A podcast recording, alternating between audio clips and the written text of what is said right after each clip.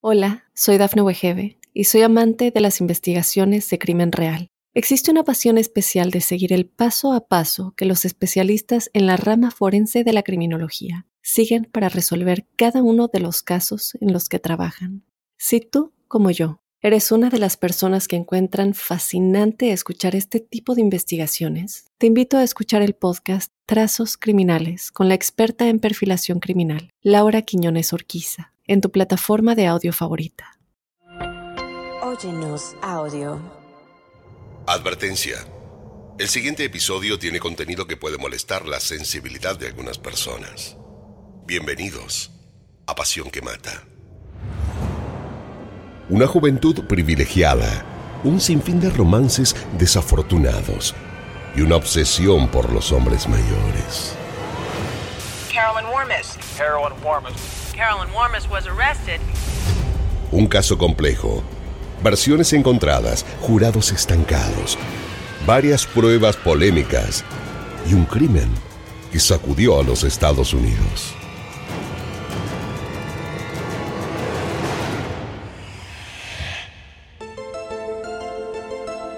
Esto es Pasión que Mata, una producción original de Oyenos Audio, en donde analizamos los asesinatos más terribles las historias de celos, engaño, abandono y ambición que llevaron hasta la locura a sus protagonistas. En el episodio de hoy hablaremos de Carolyn Warmus, conocido como el crimen de atracción fatal. Soy Fabián Carabajal. Bienvenidos.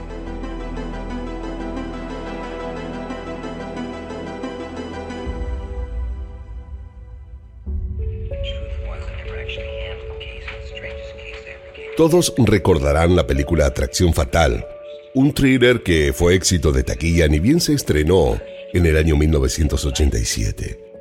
Era la historia de una mujer despreciada por su pareja, eh, que no pudiendo aceptar el término de una relación, decide acechar y atormentar a su amante casado y a su esposa. Este film conmocionó al público entero y la pregunta que todos se hicieron entonces fue, una historia así puede suceder en la vida real. Pasados tan solo dos años de su estreno, la realidad pareció superar a la ficción en el caso de Callan Warmus. Cubrió los titulares de los diarios de Estados Unidos. It's been the subject of front page magazine stories, tabloid headlines for months. The day the long awaited fatal attraction trial of Carolyn Warmus opened up in uh, Westchester County. Pero, ¿quién era Carolyn Warmus? ¿Y cómo terminó envuelta en un crimen así?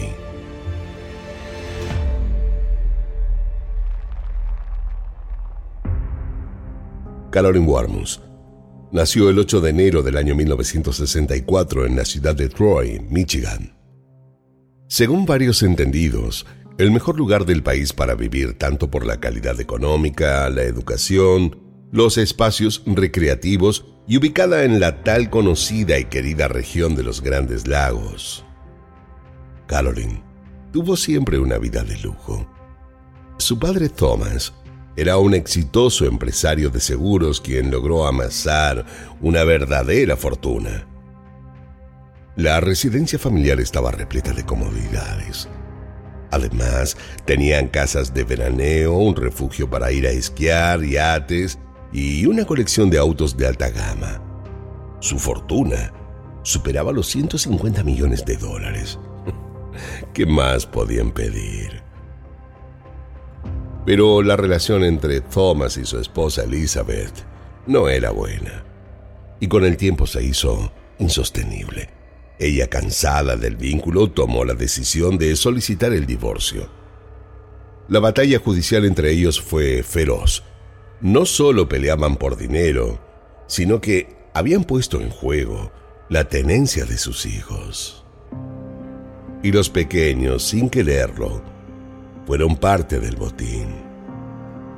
Fuera de todo pronóstico y pensando Elizabeth que con todo el dinero y las relaciones de poder de su ex esposo, ella perdería a sus hijos, el juez la sorprendió otorgándole la tenencia a ella.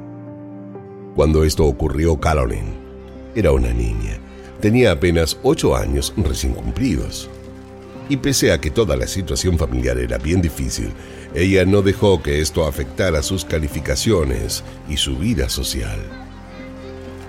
Eh, no podía ser un problema más para sus padres. Jamás le llevó disgusto alguno, por el contrario, siempre fue una alumna excelente y cuando decidió ir a la universidad, optó por la carrera de psicología y tanto su madre como su padre, lógicamente, la apoyaron. Se alistó en la Universidad de Michigan y vivió en un rico suburbio. Y cuando finalizó sus estudios, optó por una licenciatura en enseñanza en la Universidad de Columbia. Caroline eh, formaba parte de muchos grupos distintos, tenía varios amigos y todos siempre la consideraron como una persona en extremo normal, agradable, llena de buenas intenciones y sumamente empática. Aunque sin ningún brillo, nada que pudiera sobresalir, Caroline era tan solo una chica más, básicamente el tipo de mujer que llevarías a tu casa para presentarle a tu madre. Pero tras esa apariencia de que todo estaba bien, Caroline escondía algunos problemas serios. La relación con su padre había sido siempre sumamente complicada y más aún luego del divorcio. Cuando se hizo adulta, esto empeoró considerablemente.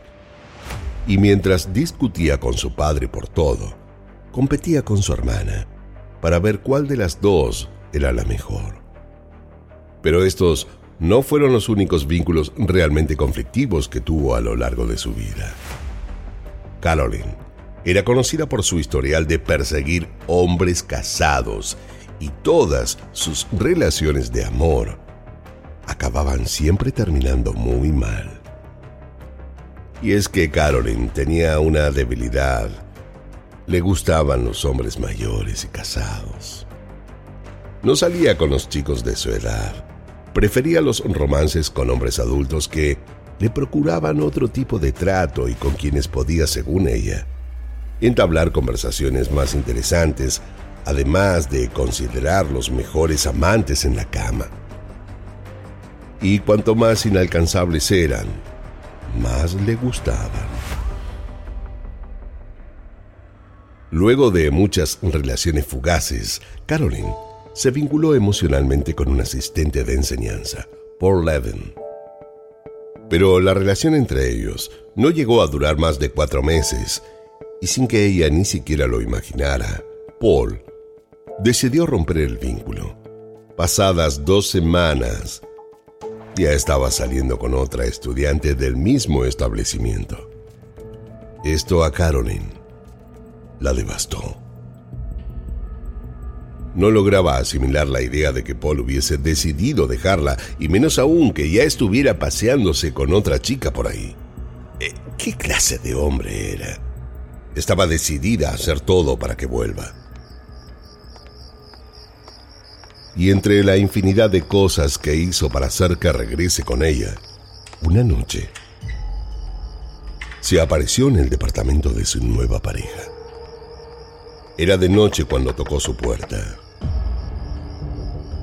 La novia de Paul eh, no le abrió, pero tampoco sabía bien qué hacer o qué decir. Es mejor que te vayas. No tienes nada que hacer aquí, le dijo. Y luego de varios insultos y amenazas, la mujer por fin logró que se fuera. Pero sabía que las cosas no habían quedado ahí. Estaba segura de que Carolyn seguiría molestando. Y no estaba para nada equivocada. Esperaba a Paul en la puerta de su casa Llegó a llamarlo casi 20 veces por día y hasta lo iba a buscar a la universidad para hacerle escenas frente a todos. Nada ni nadie parecía poder detenerla. Caroline estaba obsesionada. La situación para Paul y su novia dejó de ser algo molesto y se convirtió en un verdadero peligro. Hasta le llegó a dejar una nota que decía, Realmente espero que hayas disfrutado la semana pasada sin que te moleste. Porque ahora he vuelto de vacaciones. puedes empezar a preocuparte. Haré todo lo posible para que volvamos a estar juntos de nuevo. Escribió. Si bien Paul no quiso sentirse intimidado, intentó como... como pudo seguir con su vida adelante. Realmente estaba preocupado. El vínculo con su nueva pareja estaba cada día mejor y fue por ello que decidió dar el paso y casarse.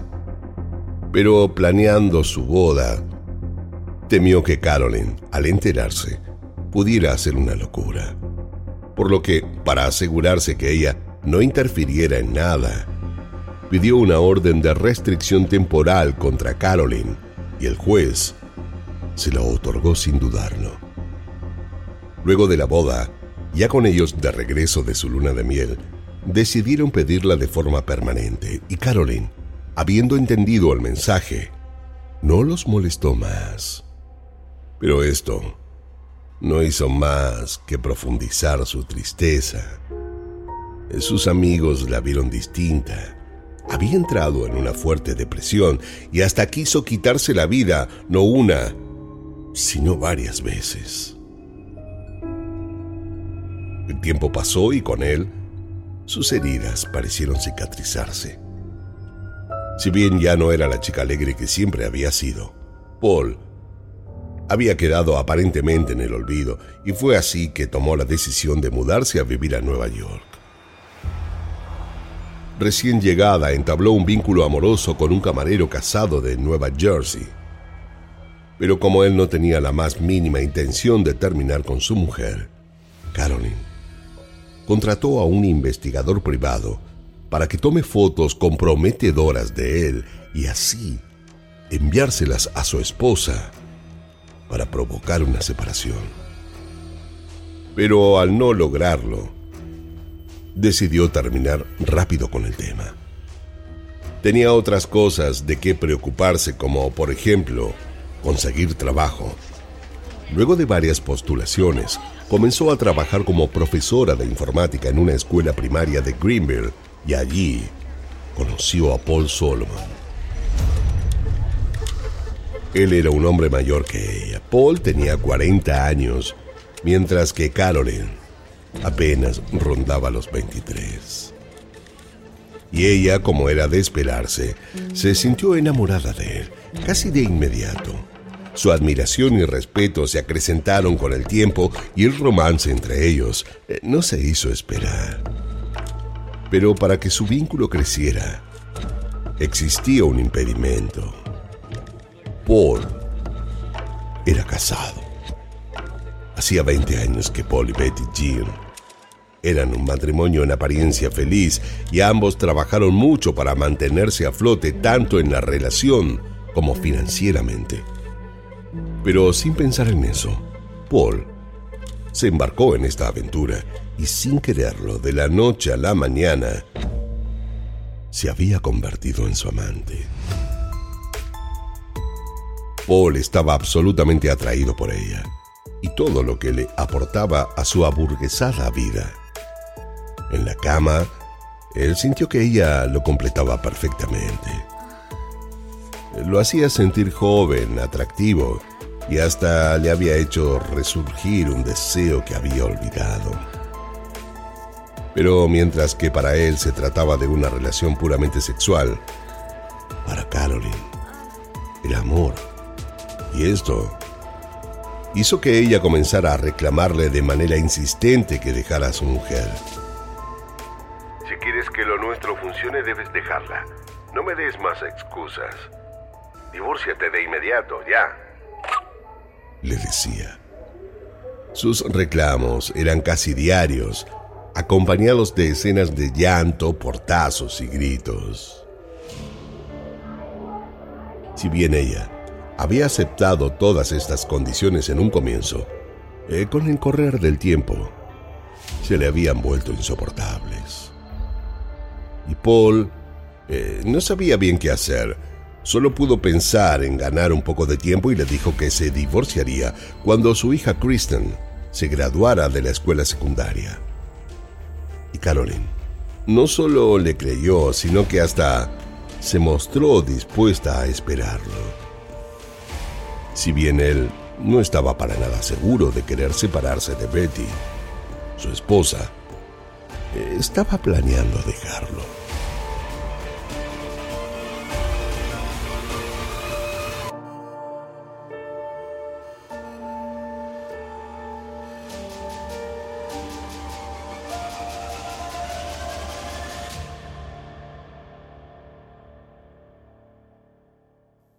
Hola, soy Dafne Wegebe y soy amante de las investigaciones de crimen real. Existe una pasión especial de seguir el paso a paso que los especialistas en la rama forense de la criminología siguen para resolver cada uno de los casos en los que trabajan.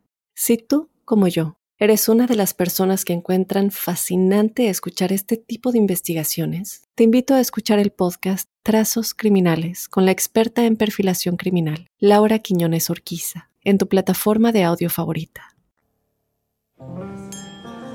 El 15 de enero del año 1989, Paul y Caroline estaban reunidos tomando unas copas.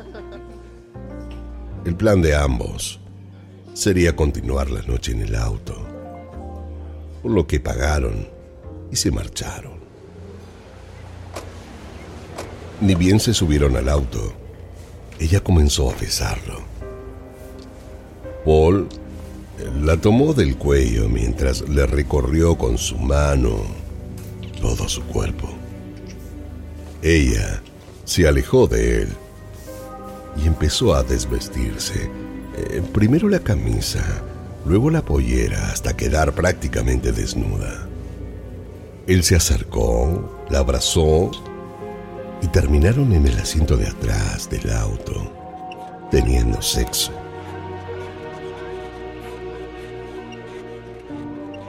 A la hora, Paul recogió su ropa tirada por todo el vehículo.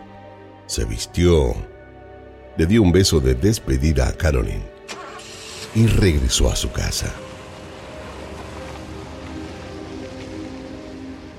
Ni bien entró, lo primero que hizo fue llamar a Betty, pero ella no le contestó. La buscó en la cocina, en el escritorio y cuando fue a la sala, se sorprendió al verla tirada en el piso.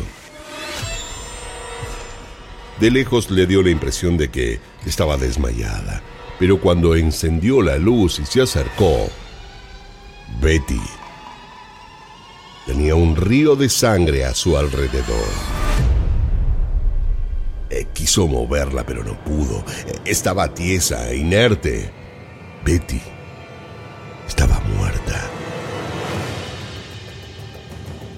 y ahí fue que se dio cuenta que ella tenía varios disparos en la espalda y en las piernas. Betty había sido asesinada. Se levantó como pudo, no logró entender qué había sucedido. Fue corriendo a tomar su teléfono. Apenas pudo discar, le tiritaban las manos y sentía que el corazón le estaba por estallar hasta que finalmente logró hablar con la policía. Y en minutos, varios patrulleros se hicieron presentes en su hogar. Paul parecía desencajado. Eh, se preguntaba todo el tiempo, ¿quién habría querido asesinarla? ¿Y por qué?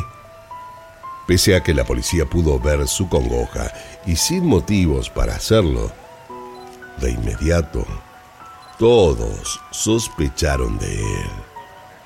Luego de retirar el cuerpo y llevarlo a la morgue para ser analizado, Paul tuvo que acompañarlos hasta la comisaría para declarar. Él no quería ir, pero tampoco podía oponerse. Se subió al auto con ellos en el asiento de atrás, bajó la ventanilla y quedó con la mirada perdida. Una vez en el establecimiento, lo condujeron hasta una oficina diminuta y con dos hombres parados frente a él, comenzaron a interrogarlo. Paul estaba lleno de dudas. Pensó que no sería prudente decir la verdad. Sintió que estaba obligado a mentir. No podía confesarles que había estado con Caroline. Pero al sentirse acorralado cambió de parecer. Quebrado y avergonzado, admitió que él llegó a su casa luego de haber estado por horas teniendo sexo con su amante y haber estado con sus amigos jugando bolos hasta tarde. Luego de que ambas versiones pudieran ser corroboradas, lo dejaron irse, permitiéndole regresar a su casa. Salió de su casa como perdido, no, entendía quién había asesinado a su esposa. Y si bien un auto lo estaba esperando para llevarlo a su casa, eh, tardó varios minutos en subir. Paul supo entonces que debería buscarse un abogado cuanto antes. Y eso fue lo que hizo. Al otro día, bien temprano por la mañana, ni bien se levantó, un abogado de la familia lo estaba esperando en la sala. Lo primero que le dijo fue que debía tomar distancia de Caroline. No podía volver a verla hasta que la muerte de su esposa no haya sido esclarecida. Y desde ese día, Caroline y Paul se dejaron de ver. A la ceremonia de despedida de Betty asistieron las personas más cercanas y todos parecían estar desconsolados. Pero él, que daba la imagen de estar destrozado, logró recuperarse rápido. Al tiempo de la muerte de Betty, Paul se refugió en los brazos de una nueva mujer. Y claro que nadie vio con buenos ojos esta nueva relación eh, como era de esperarse pero menos aún la policía. Aunque para Carolyn, enterarse de esto fue como una declaración de guerra. ¿Cómo podía haberla olvidado tan fácilmente? ¿Con quién se creía que estaba tratando? Mientras tanto, la investigación siguió su curso y el único sospechoso seguía siendo Paul. Para todos, él era el único que tenía motivos reales para querer ver muerta a Betty. ¿Quién sino él se beneficiaba directamente con su ausencia? Cumplidos los cinco meses del asesinato de Betty, Paul y su novia decidieron irse de vacaciones y ausentarse eh, un poco de, de la ciudad. Estaban en la boca de todos y necesitaban tener algo de paz. Estar a solas y lejos de las habladurías diarias a las que debían exponerse. Además, ya era hora de que pudieran vivir con tranquilidad su historia de amor. El destino elegido fue Puerto Rico. Una isla del Caribe, fantástica, con un paisaje de montañas, cascadas y el bosque tropical más increíble del mundo, el yunque. Edificios coloridos, noches románticas, playas y casinos, todo lo que Paul y su nueva pareja parecían estar necesitando. Pero al llegar, se encontraron con una sorpresa. Caroline también había viajado hasta ahí. Y eso eh, no era casualidad.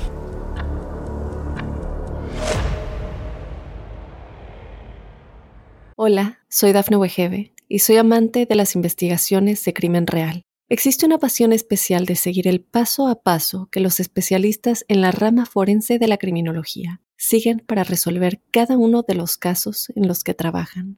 Si tú, como yo, ¿Eres una de las personas que encuentran fascinante escuchar este tipo de investigaciones? Te invito a escuchar el podcast Trazos Criminales con la experta en perfilación criminal, Laura Quiñones Orquiza, en tu plataforma de audio favorita. Su idea, arruinarles el viaje. Y de alguna manera, parecía haberlo conseguido.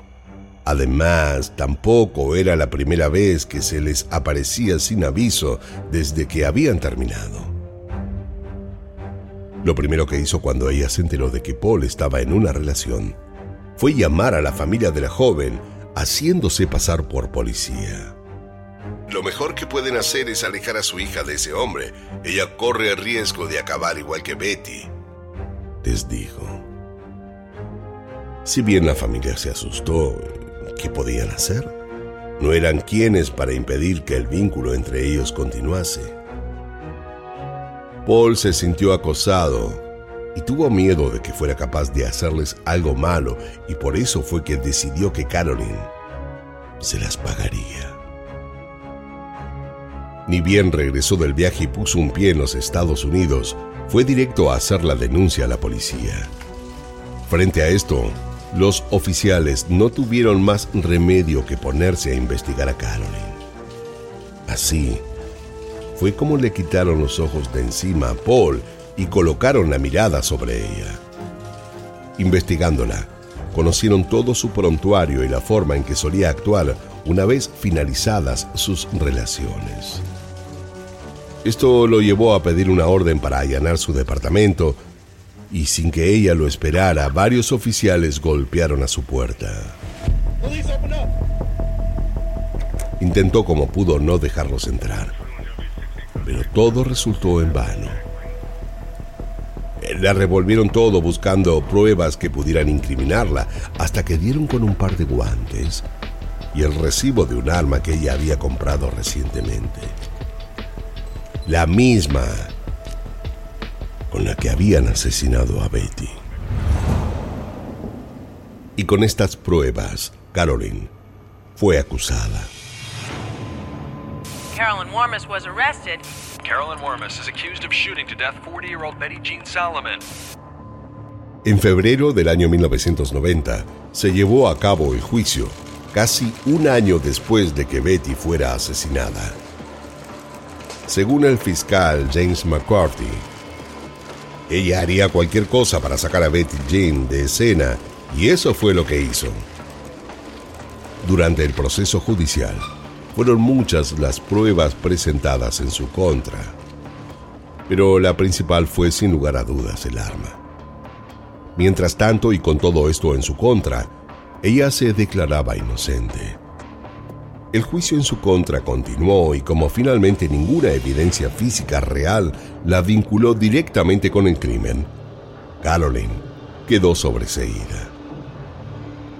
Pero lejos estaba de estar a salvo para siempre ya que prontamente nuevas evidencias surgieron y el juicio contra ella volvió a abrirse en enero de 1992. Para ese entonces, los fiscales estaban convencidos que lograrían hacer que Caroline vaya a prisión.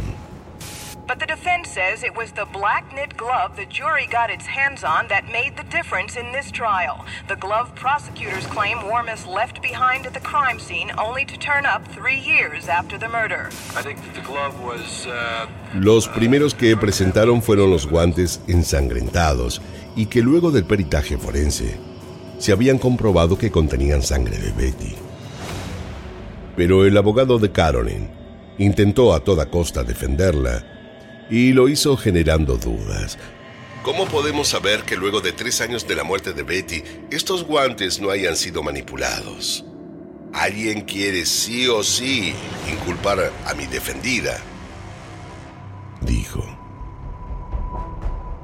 Pero a esas alturas, nadie pareció tomar muy en cuenta sus argumentos. En las conversaciones diarias de todos los neoyorquinos estaba la historia de Caroline. Mientras todos atentos a las noticias esperaban el veredicto. Los programas de televisión hablaban públicamente de los peligros a los que se puede llegar como consecuencia de una infidelidad. Y tanto ciudadanos comunes como expertos opinaban del tema. El jurado lejos de saber qué se decía afuera, se encerró por más de ocho días a deliberar y ninguna información se filtró al respecto.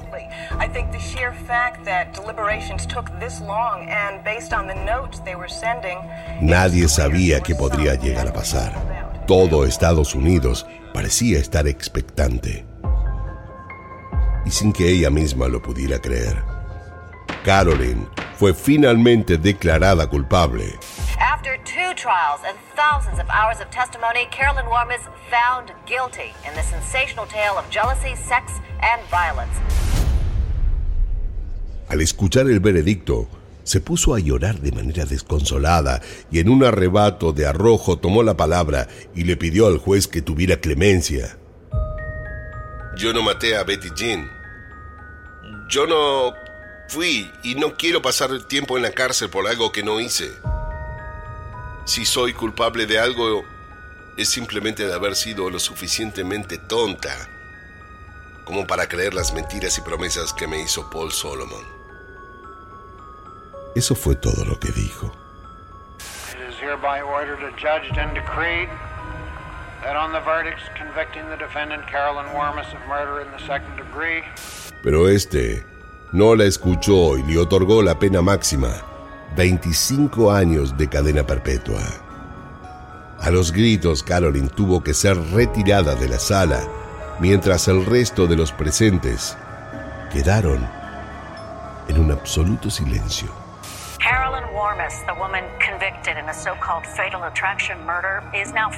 Pasados 27 años, Carolyn logró salir de prisión y continúa trabajando para limpiar su nombre. Sigue diciendo a viva voz que ella es inocente, aunque nadie parece creerle. Carolyn Warmis. Did you kill Betty Jean Solomon? Of course not. Absolutely not.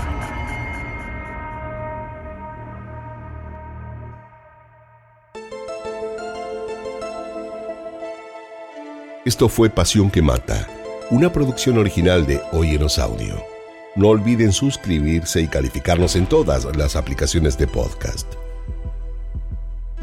Soy Fabián Carabajal y nos escucharemos en el próximo episodio, en donde, como siempre, descubriremos cómo la obsesión puede confundirse con amor, cuando en realidad llega a ser una pasión que mata. En la narración Fabián Carabajal, producción ejecutiva Daphne Wigebe, guion y producción Débora Montaner, edición y montaje Fabián Carabajal, Diego Arce, música original Jano Joel.